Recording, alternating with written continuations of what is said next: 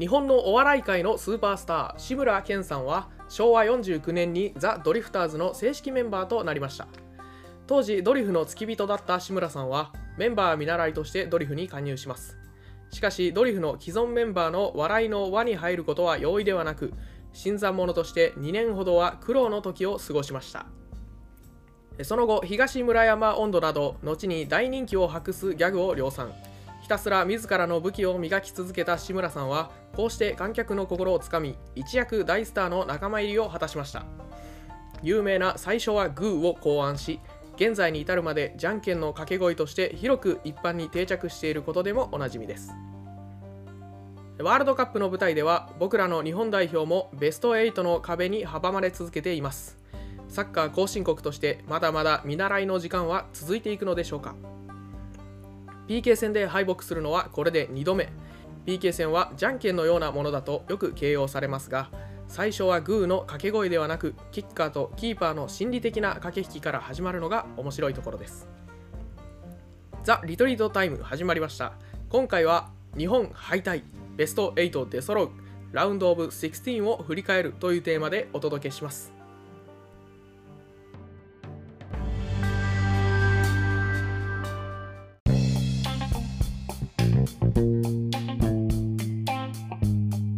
にちはマドリディスタの吉藤です三流ユナサポの開きです。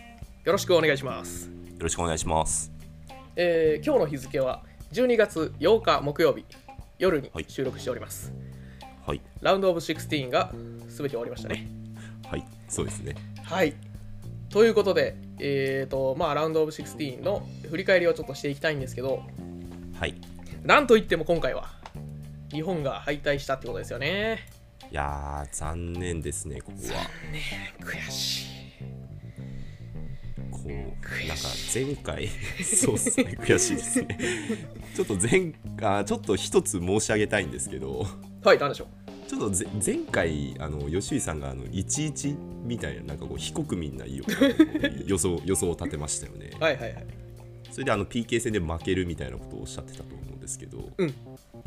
あのもうまんまでしたね。まんまになりましたねなんでこんなところで当てるんですか？すごいその当てたことなかったのにね今まで、そうですね、うん、全部の予想を外してるのにまあベスト4とかはねともかくその、はい。日本の試合のスコア全外れだし活躍する選手しない選手ことごとく外してるのにクロアチア戦 11PK42 負け。まあ42じゃなくて31だったんですよ。僕の思ったより外したっていう感じなんですけど。なんか怖かったですねめちゃくちゃ当たった。そうですね。ちょ ちょっと謝ってほしいですねこいやれは本当にその外してぜひ外してくれと思って予想したんですけど当たっちゃいました。すいません。申し訳ございません。いやね。これあれかもしれないですね。あの決勝トーナメントにあ入ったら当たるのかもしれないです、ね、どうなんですかね。なんか予想の精度が上がってる気がしますね。何試合か見てるかあら、うん。ーまあ確かにそれはありますね。はい、毎回全力予想してますからね。なんたって。はい。当てにいってますよ。もう 11PK42 は、えー でもねあの影山優香さんがね日向坂のはい。方いますけど彼女は 11PK で確か4に勝ちを予想してたんですよ。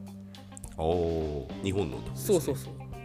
だからまあ普通 PK までいったら勝ち予想にするんですよねその僕のガチさがやっぱちょっと痛か,、はいはい痛かったなってだいぶ我ながら、うん、はいはい。反省してます、えー当てました。確かに。前回思いましたもん。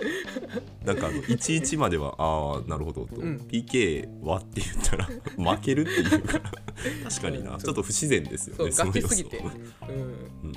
まあしかし当たっちゃいましたね。やっぱりクロアチアってそういうところの強さあるんだなって改めて思いましたがうん。まあそうですよね。クロアチア確かにあの前回おっしゃってましたけど侮れない相手ではあったので、うん。まあ、決して負けて不自なんかなんだろう不自然な感じではないですよね。そうですね。まあ今回そのクロアチアと対戦して思ったのがやっぱりドイツ、スペインとまあすごい強い国と比べたらクロアチアはねちょっと一段落ちる国ではあるんですよね当然。うん。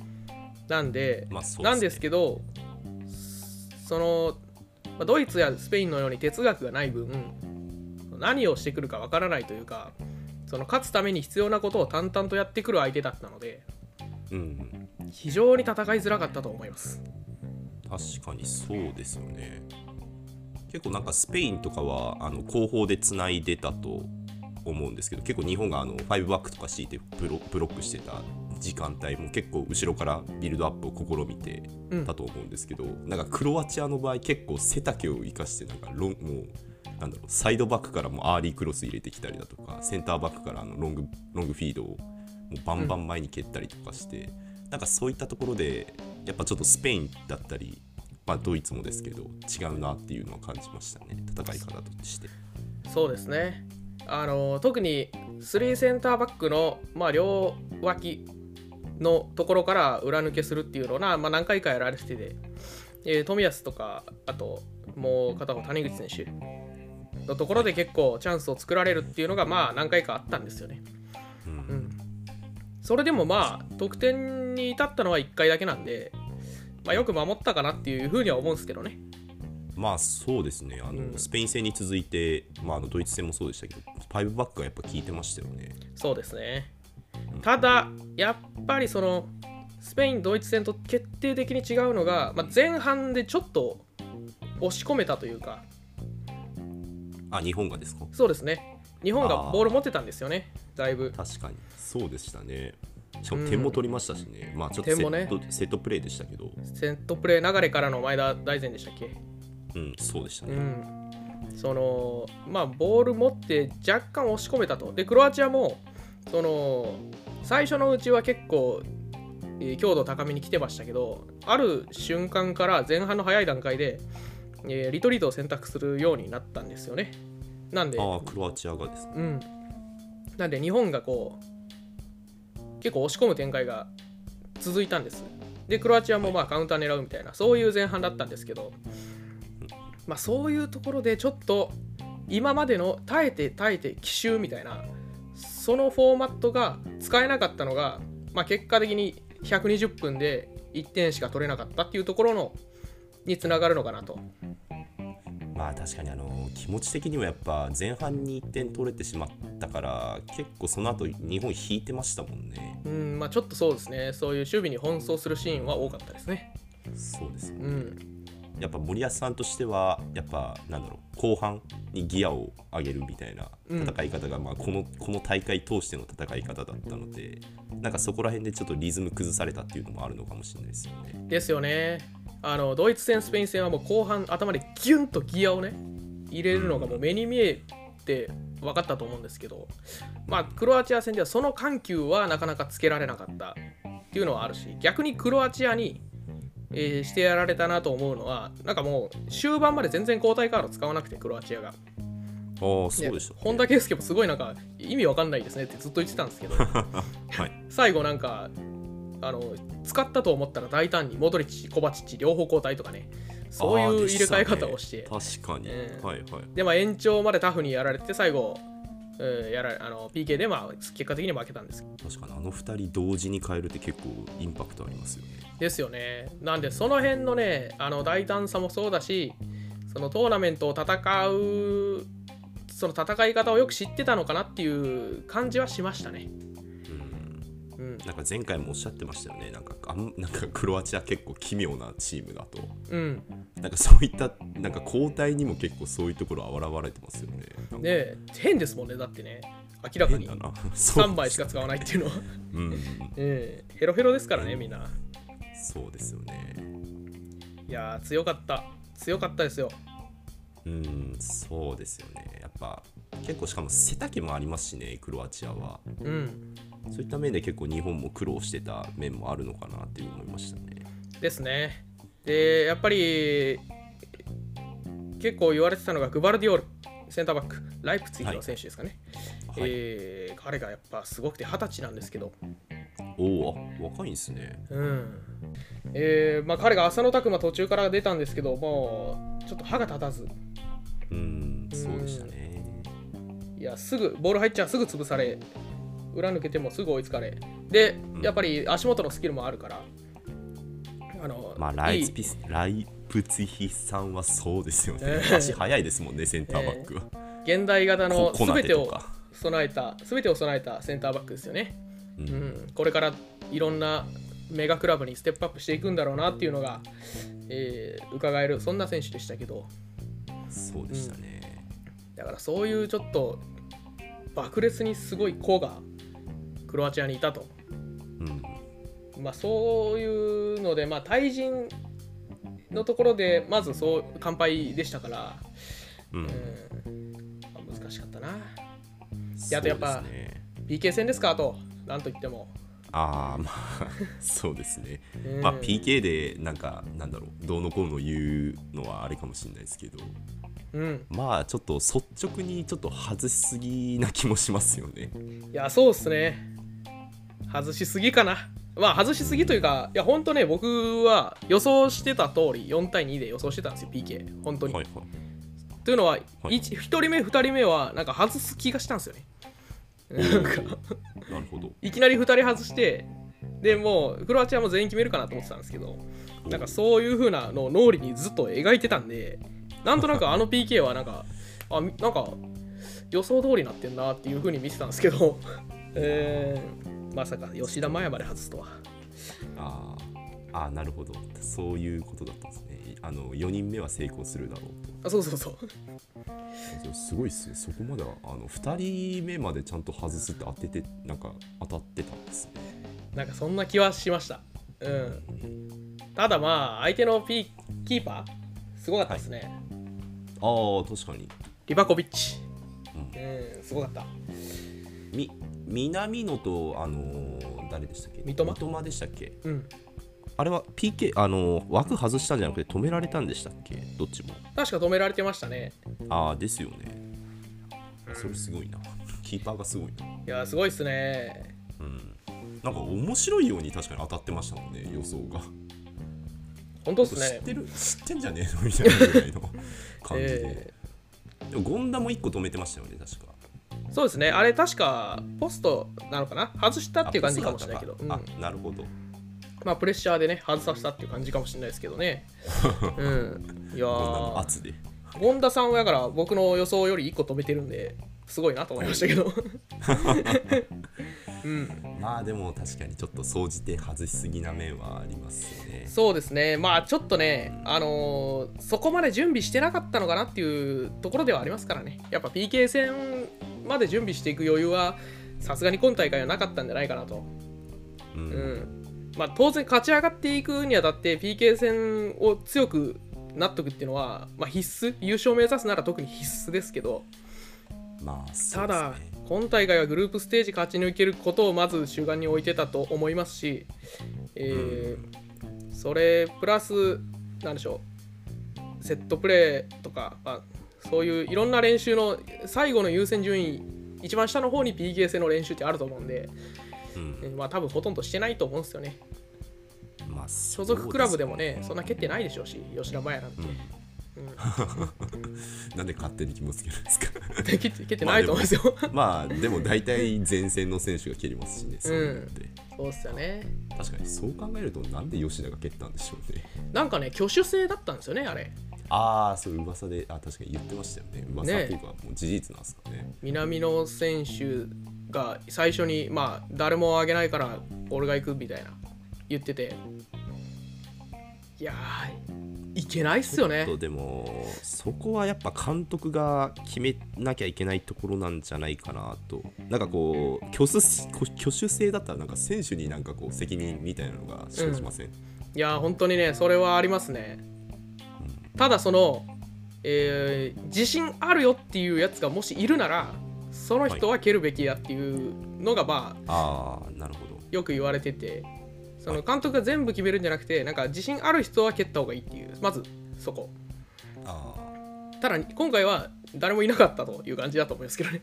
自信ある人なんて。ーあーまあ確かにちょっとまあ自分だったら蹴れないですねここは、まあいけないっすね。ベスト8のかかったっていうのがもうちょっと重すぎますね。うん。うん。なんか1回 PK 戦でやっぱ負けてるからに南アフリカ大会で。うんなんかそういう歴史もあるし、えーベスト8ベスト8ってずっとみんな言ってるしいけないっすよね。歴史変えるってなるとそうちょっと足動かないんじゃないかな普通。だから南野さんよく言ったと思いますよ。いや本当。勇者ですよ勇者。勇敢によく蹴ったって思います。本当にね 蹴ったこと自体がすごいなと。そうですね。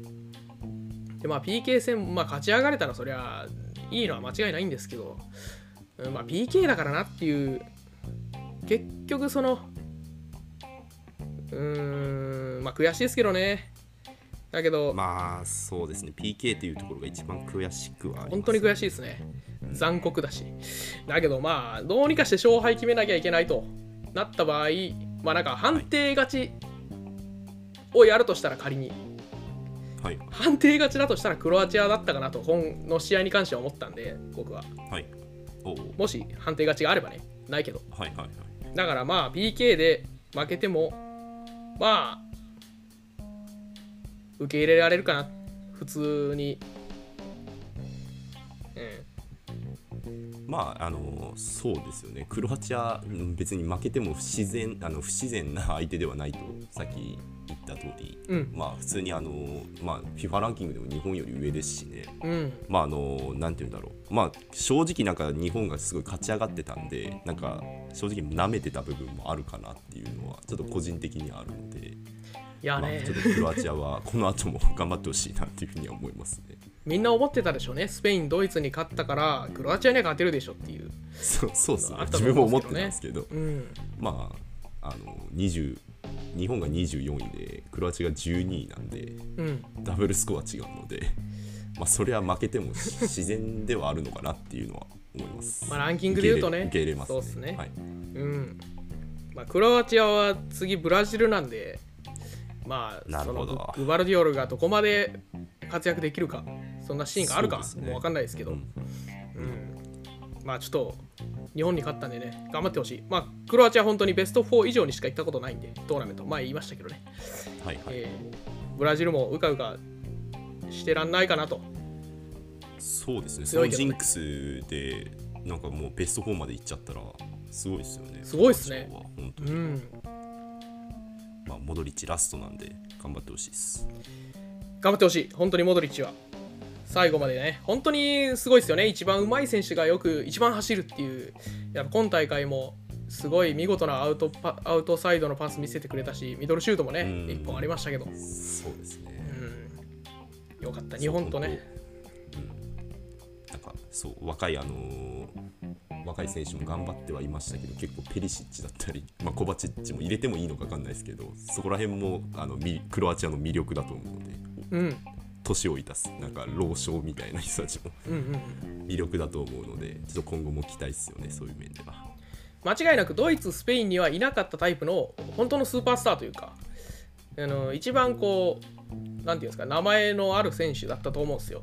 このドイツスペイン含めて相手チームにバロンドーラーですしね。選手。僕そうバロンドーラだかはいらすごいいい体験だったなと思いますよ、うん、うん、そうですね。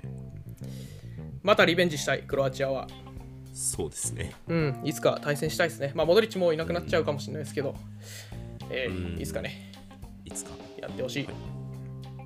はい、そんな感じでね、日本が、えー敗れましたが、その他の試合は、実を言うと、すべて1位通過の、グループ1位通過のところがラウンドオブ16勝ち上がってます。あそうなんだ。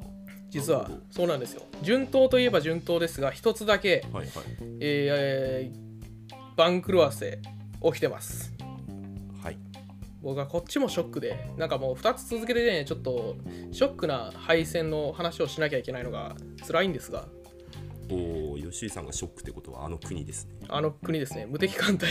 え ーかっこわら。敗北を連想する無敵艦隊。モロッコ対スペインですが、おい。えー0対0で延長終わって PK 戦でこっちはねひどいですよ。3対0です。1本も決められなかった。いや、これはひどいっすね。いやーひどい、まあ、ひどいというかまあそうね。本当にねいや今回のモロッコとスペインの立場のちょっと想像してみたんですか僕は。はい。まずスペインは、えー第1戦でコスタリカに7対0で勝ってるんですけど、はい。えースペイン対ドイツっていう試合で1対1まあこれは好ゲームを演じました。で日本に2対1で負けてちょっと傷ついてるんですね。メンタル的に、はい。でまあそういう状況で勝ち上がって2位通過してます。対するモロッコ、モロッコは初戦クロアチアに引き分け。この時点で結構いいススタートですよね。そうですね。うん。ね。で2戦目ベルギーに2対0で勝ってます。はい。で3戦目えー、どこだっけ？ベルギークロアチア、えーっとどこだっけ？カナダ。カナダか。カナダにまあ2対1かな。って勝ってるんですよ。で2勝1分け。もうすごいいい状態で入ってきてます。そうでしたね、まあメンタル的に相当差がある。運命の差の対決だったんですよ。まずははいはい。力の差は多少あるとはいえそこのメンタルの差がまずモロッコの方がイケイケだったっていうのはあります。なるほど。で試合。試合入ると、まあ、モロッコ若い選手多いんでもうガンガン中盤寄せていくんですね、はい。うんでボックス内の寄せも早いですし中盤でとにかくえっ、と試合の最初の方はえーラインやや高めに保ってそのペドリ・ガビに入れさせないとブスブスケスもケツと、でもうスペインは最終ライン周りのパスしかできなくて前半シュート1本だったんですよね、おおうん、モロッコすごいですね。いやこれすごいですね。本当に勝つぞというおのが見えたんですけど本当モロッコが、おはいはいはい。えーまあ、途中からスペインがまあよくあるんですけどそのラインの背後を狙う動きアセンシオだったり、えーはいはい。ダニオルモだったりかがラインの背後をに、えー狙う動きを見せてから、まあ、若干押し下げれるようになったんで、えー、と相手のスペインが相手の陣地でボールを回すシーンっていうのが結構増えたんですけど、うん、それでもねやっぱりシュートまで全然いけなくてで結果的に延長までやって1000本以上パスつないでるんですけどシュートは13本のうち枠内1本、ああなるほど。うんまあ、勝てない、まあスペインが調子あーなんだろうスペインが結果が悪い試合はそんな感じですよねいつも。うん、で対するモロッコはまあ引いて守ってはいたんだけどたびたびこう鋭いカウンターブファルだったかな。はいはい。左サイドのブファルだったかな、まあ、そういう選手とかが鋭いカウンターを見せたり、えーハキミがボール奪ってからもう勢いよく右サイド駆け上がったりね。あと何よりあのーアムラバとか中盤。フィオレンティーナのもうはいはい。ベストコンディションですかっていうぐらいもう縦横無尽。本当にスペイン何もさせてもらえなかったと思うんですよ中盤で。ただ外でボール回してただけっていうか。ああ、うん。まあなんかブロックを迂回しつつみたいな感じだったんですよね。そうそうそう。そんな感じでね。なんかあの喉元に刃をずっと突きつけらつけられた状態で徐々に精神がすり減っていったような試合だったんですよスペイン。はいはいだから試合前のメンタル状態も差をつけられてるのに試合中もモロッコ側はもうどっしり構えてこういつでも喉を刺すよみたいな。しながらスペインはもうそれに怯えながらうまくいかない攻撃を120分続けたとうん。いう感じなんですよね。そそうやってこうメンタル面での差がどんどんどんどん開いていったと僕は思ったんですよ。なるほど。その状態で PK 戦まあ PK ってもうメンタルですもんね、うん。言ったら。いやまさにこの PK 戦はメンタル勝負だったなというのはちょっと一目瞭然。まあもちろん技術はねあのボノ、はいはキキーパーのボノがすごかったんですよね、う。ん、あのセビージャのキーパーでねラリーガでサモラ賞を昨シーズン受賞してるんですけどはい。最優秀ゴールキーパー、えーまあ、そのボノが3本止めたんですよね、えーだサラビアとカルロス・トレールとあとセルフィオ・ブスケツ。お3本止めて。もう3人ともまあサラビアはね終盤延長後半に入ってるんで、まあ、PK キッカー要員として入ってるんだろうなとは思うんですけど。おなるほど。その、えーサラビアはポストに当ててもう2人はもう普通に止められてたんで、まあ、メンタル的にちょっと普通にそこは負けてたなと思いますね。メンメンタルで負けちゃったんですね。うん、でやっぱそれを象徴するのが対するモロッコ側が、え2人目のキッカーツイエクかな？がもうど真ん中に弾丸のあだったし。それはすごいですね。え もう確かにな。その確かスペインが高校だったのかな？だから先行のモロッコがそのまあ言うたらスタンドもみんなモロッコ側、えー、とゴールもモロッコ側のゴールでやれたんでもうすごいホームだったんですよ。で先行も取れたしはい。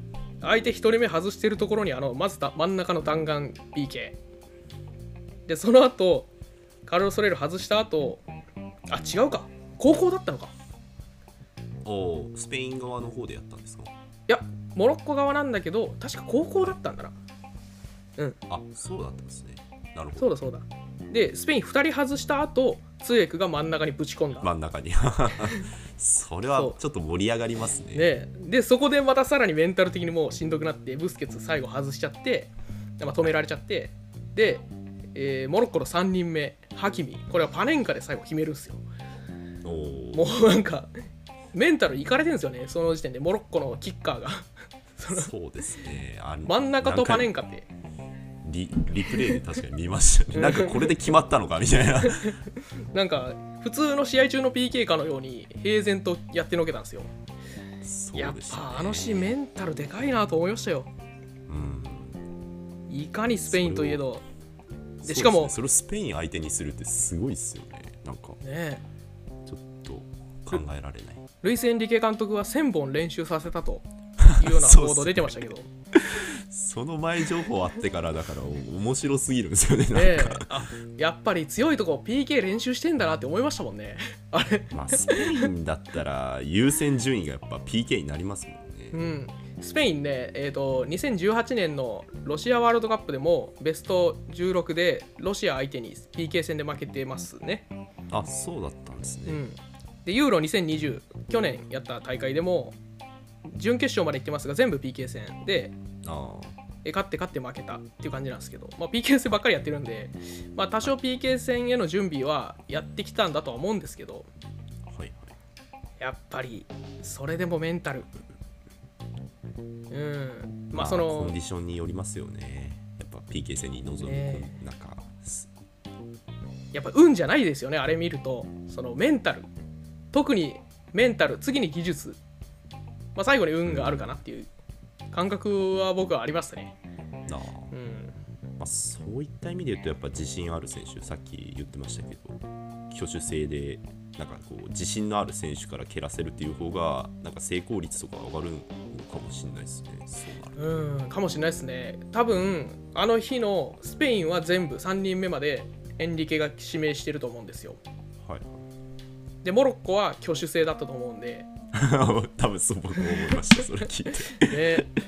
通訳とかは、ね、ハキミとかも絶対もう「はい」ってことありますよね。えーやったるぜみたいな気持ちで挑んだと思うんで、そうっすよね、うん、やっぱそこ運命の差だったなと。うん。うん。いやまあちょっとスペインのそういう敗戦のショックがあったんでちょっと昨日は随分落ち込んでました僕は。なるほど。うん確かにやっぱスペインは推しチームですしね。推しチームでした。まあ日本負けたのも悔しかったですけどそれと同じぐらいスペインが負けたのもちょっとショックでかいですね。行くと思ってた分。うん。はい。まあそんな感じでね、まあ、スペイン残念ながら負けちゃったんですがモロッコ、えーすごい。タフなチームでめちゃくちゃちょっと期待できるんですよね。この後ポルトガル戦ですけどそうですよね。準々あ準決勝あ準々決勝か、うん。に上がったかあのチーム見てもモロッコだけあの南米大体南米とあのヨーロッパじゃないですか、にサッカー強いチームうん。国って、モロッコだけ違いますもんねそう。ですね。まあそんな準々決勝注目カードの話ちょっとしていきますか。まあそうですね。クォーターファイナル。はい。まあちょっとねラウンドオブ16いっぱい試合あったんですけどもあの、はいはい。ただショックがでかすぎてもう2試合だけごめんなさい。2試合で、一旦切り上げますい。ろんな試合ありましたんでハイライトをご覧ください、はい。えー クォーターファイナル、えーまずモロッコ対ポルトガルっていうのを注目したいですよね。いやーそうですね。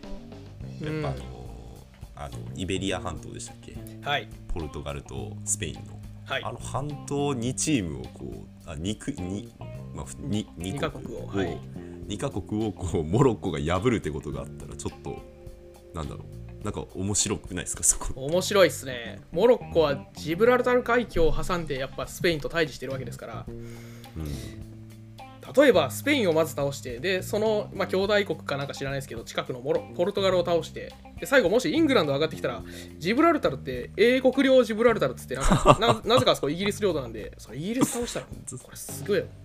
近場だけで済ましてる。あり そうですね。ねそれで決勝行ったら面白いですけどね。ああ確かに。うん。決勝ブラジルかな、そんなんもちょっと見てみたいですけどね。まあモロッコちょっと躍進するかもしれない。うん。やっぱちょっと応援したくはなりますよね。そうですね。ただポルトガルも強いですよこれ。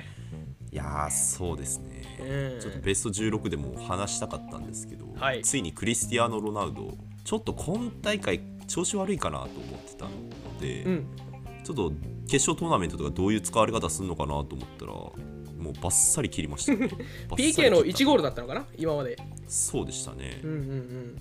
やっぱちょっとクリスティアーノにボール渡ってもなんか得点の匂いがしなかったのでそうですね。で変わ変わって入った名前名前誰でしたっけ？ラモスかな？ラモスか。ゴンサロラモス。ハットトリック、うん。ハットトリックでスイス相手に6-1でちょっともうすごい試合をしてたので、まあ、調子はまあ見たんですけど調子は良さそうですねポルトガル。いやーすごかったですねゴンサロ・ラモスは。うん、なんかあの1点目が特になんかニア天井の打ち抜きで。そうでしたね。すごかった、まさかの、うん、なんかスイックスのキーパーも結構有名なんですよね。えー、ゾマー？あそうですね、うんうんうん。なんかユナイテッドの噂が出てたんですけどあそこをそこもうニアぶち抜いてすげえゴールやなとそしたらもうそこからもうポルトガルのゴールゴールタイムで。いやね僕すごい印象的なのが、まあ、マドリディスターとしてペペがね、えーああペペそうですね。セットプレーからゴール決めてたんですよ、ヘディングでね。あのーそうでしたね。ワールドカップ最年長みたいですけど39歳。そうなんだ、はいはいはい。すごいですね。39いやなんかもう僕はえっ、と4年前の段階でもうさすがに最後だろうと思ってたんでまあ今大会もうおるんかいみたいな 感じですけど、えーポルトで頑張ってますが。うん。得点見事決めました。そうですね。うんまあポルトガル他にもタレント揃ってますからねすごい。いやーほんとそうっすよ。前線とか特に本当に。もううん。ちょっとブルーノ・フェルナンデスとか個人的にはすごい期待してるのでそうですね。アシスト王とかにもなれなれんじゃないかなと思って。るので、ベルナルド・シュー。バあそうですね。この2人いるのずるいっすねーずるいっすね。中盤の。でルベン・ネベス。だからネベスベルナルドブルーノっていうもうまあ3人トライアングルになることはないかもしれないですけどこれはプライプレミアリーグの豪華なメンバーですよこれ。でジョアン・カンスロイテね。ああ、右にダロとかいて、うん。これはそうですね。強いっすね。そうなんですよルねベンルベン・ディアスもいますし。そうだね。うんうん、うん、ペペとルベン・ディアスですもんね。硬いな。硬い。すごいっすよね。そうですね。なんでタレント力のポルトガルか、まあ、勢いのモロッコかメンタルのモロッコかみたそいうな感じでですすよね。ね。モロッコはメンタル激強だと思うんで。で、まあ、モロッコもね結構タレント集団的な感じはするんで、まあ、ひょまあそうですよね、うん。うん。なんでね、まあ、あの所属クラブで見ると、まあ、若干劣りはするんですけど、うん、ただまあそまあ、の、プレミアでやってる選手も結構いますし、うん、いい選手いっまあ、ぱいいます。ハキミなんてもう有名ですしね。ねパリ・サンジェルマンでねやってますんでだから。この試合は楽しみっすね。ですね。でまあやっぱクリスティアーノ・ロナウドを前線で使わない方が現代サッカーでは普通に機能するっていうのがまあちょっとやっぱクリスティアーノ・ロナウドを抱えてるチームあるあるではありますがやっぱりここでポルトガルもね、えーそれやってくれたなとはい。いう感じですよね。まあそうですね。緊急放送でも言いましたけどもうデータで出てますね。ねそうですよね。まあ、マドリーでもそうだし、ユナイテッドでもそうですけど、まあ、やっぱ、ゴンサロ・ラモス前線からあんだけ追いかけたら、そりゃやりやすいよなと、そうですね、うん、思いますよ。まあ、あとラファエル・レオンだったりあの若い前線の、まあ、フェリックスは出てますけどまあなんかそういったところでロナウドちょっと出るチャンスないんじゃないかなっていうは思うんですけど。そうですね。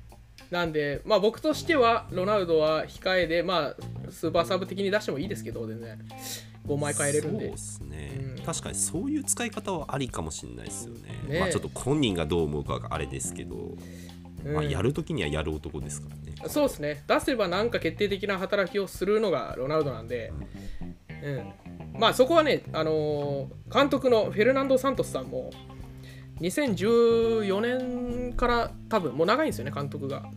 おお。でユーロ取った時もこの人でしたっけ？そうですね。なんでロナウドの扱いっていうのは、まあ、多少代表チームでずっとやってきてる方なんで、まあ、そんな急にベンチとか急にレギュラー外すとかそんな無下なことはしないとは思うんですけど、うん。まあ、最後のワールドカップになるだろうっていうのはこの方も分かってると思うんで、はい。えーまあ、ちょっといい形でねロナウドも笑って終われるようなそんなこの大会ここから先ポルトガル。ちょっとそこは応援したいですけどねロナウドも最後の大会になると思うんで,、まあうん優秀の美を飾ってほしいですね。ですねはい、まあ、モロッコ対ポルトガルちょっと注目しましょうはい。はい。えーと、まあ他の対戦カード、まあね、正直どれもすごい4試合なんですけど、まあ、クロアチア、ブラジル、さっきも言いましたけどね、えーもあるし、あとオランダ、アルゼンチンもそうなんですが、やっぱり欧州対決、これはビッグマッチですよ。そうですね。イングランド対えーフランス。はい。英仏戦争ですね。いやー、これはすごいですね。いやこれですよ。ちょっと決まった時も僕ちょっとすごいあの思わずツイートしてしまったんですけどイングランド、フランスマジ楽しみすぎると、ー、うん、両方すごい調子いいですからね。このワールドカップがそうですねまあ、タレント力で言ったらもうこの2チームもうトップクラスだと思うので、うん。まあまあこれがこうワールドカップの準々決勝で見れるっていうのは本当豪華ですねですね。どっちか消えちゃうのか、これ。そうなんですよ、うん ですね。いやー、どうですかね。いや、まあ、イングランド、いや、そうですね。まあ、イングランドの話からすると、まあ、ハリー・ケインがついにゴール決めたんですよね、セネガル戦で。ああベスト16でそうですね、ねえ、まあ、そういうところもあって、まあそうですねちょっとケインの復活みたいなのはすごいあのなんていうのイングランドのまあ追い風にはなるかなとあとなんか全部、まあ、ベスト16の話しちゃうんですけどもう全部の得点ケインが絡んでたんですよね。はいはい。ケインがいいところでボール受けれれば、まあ、フランス相手とはいえ結構いけんじゃないかなっていうふうに思ってますね。そうですね、ケインはやっぱり、なんか、とんでもないアシストをやりますよね、たまに。ああそうですね。こんこん今大会はそそっちの方が結構目立ってますよね、うん。アシストというかですね。なんか10番的な動きというか。そうですね、スパーズでもね、最近は10番の動きの方が、まあ多少多いのかなっていう気がするんですけど、そうですね。ソン・フンミンとかに点を決めさせるみたいな意味合いですよね。うん、際立ってますね、今大会、本当に。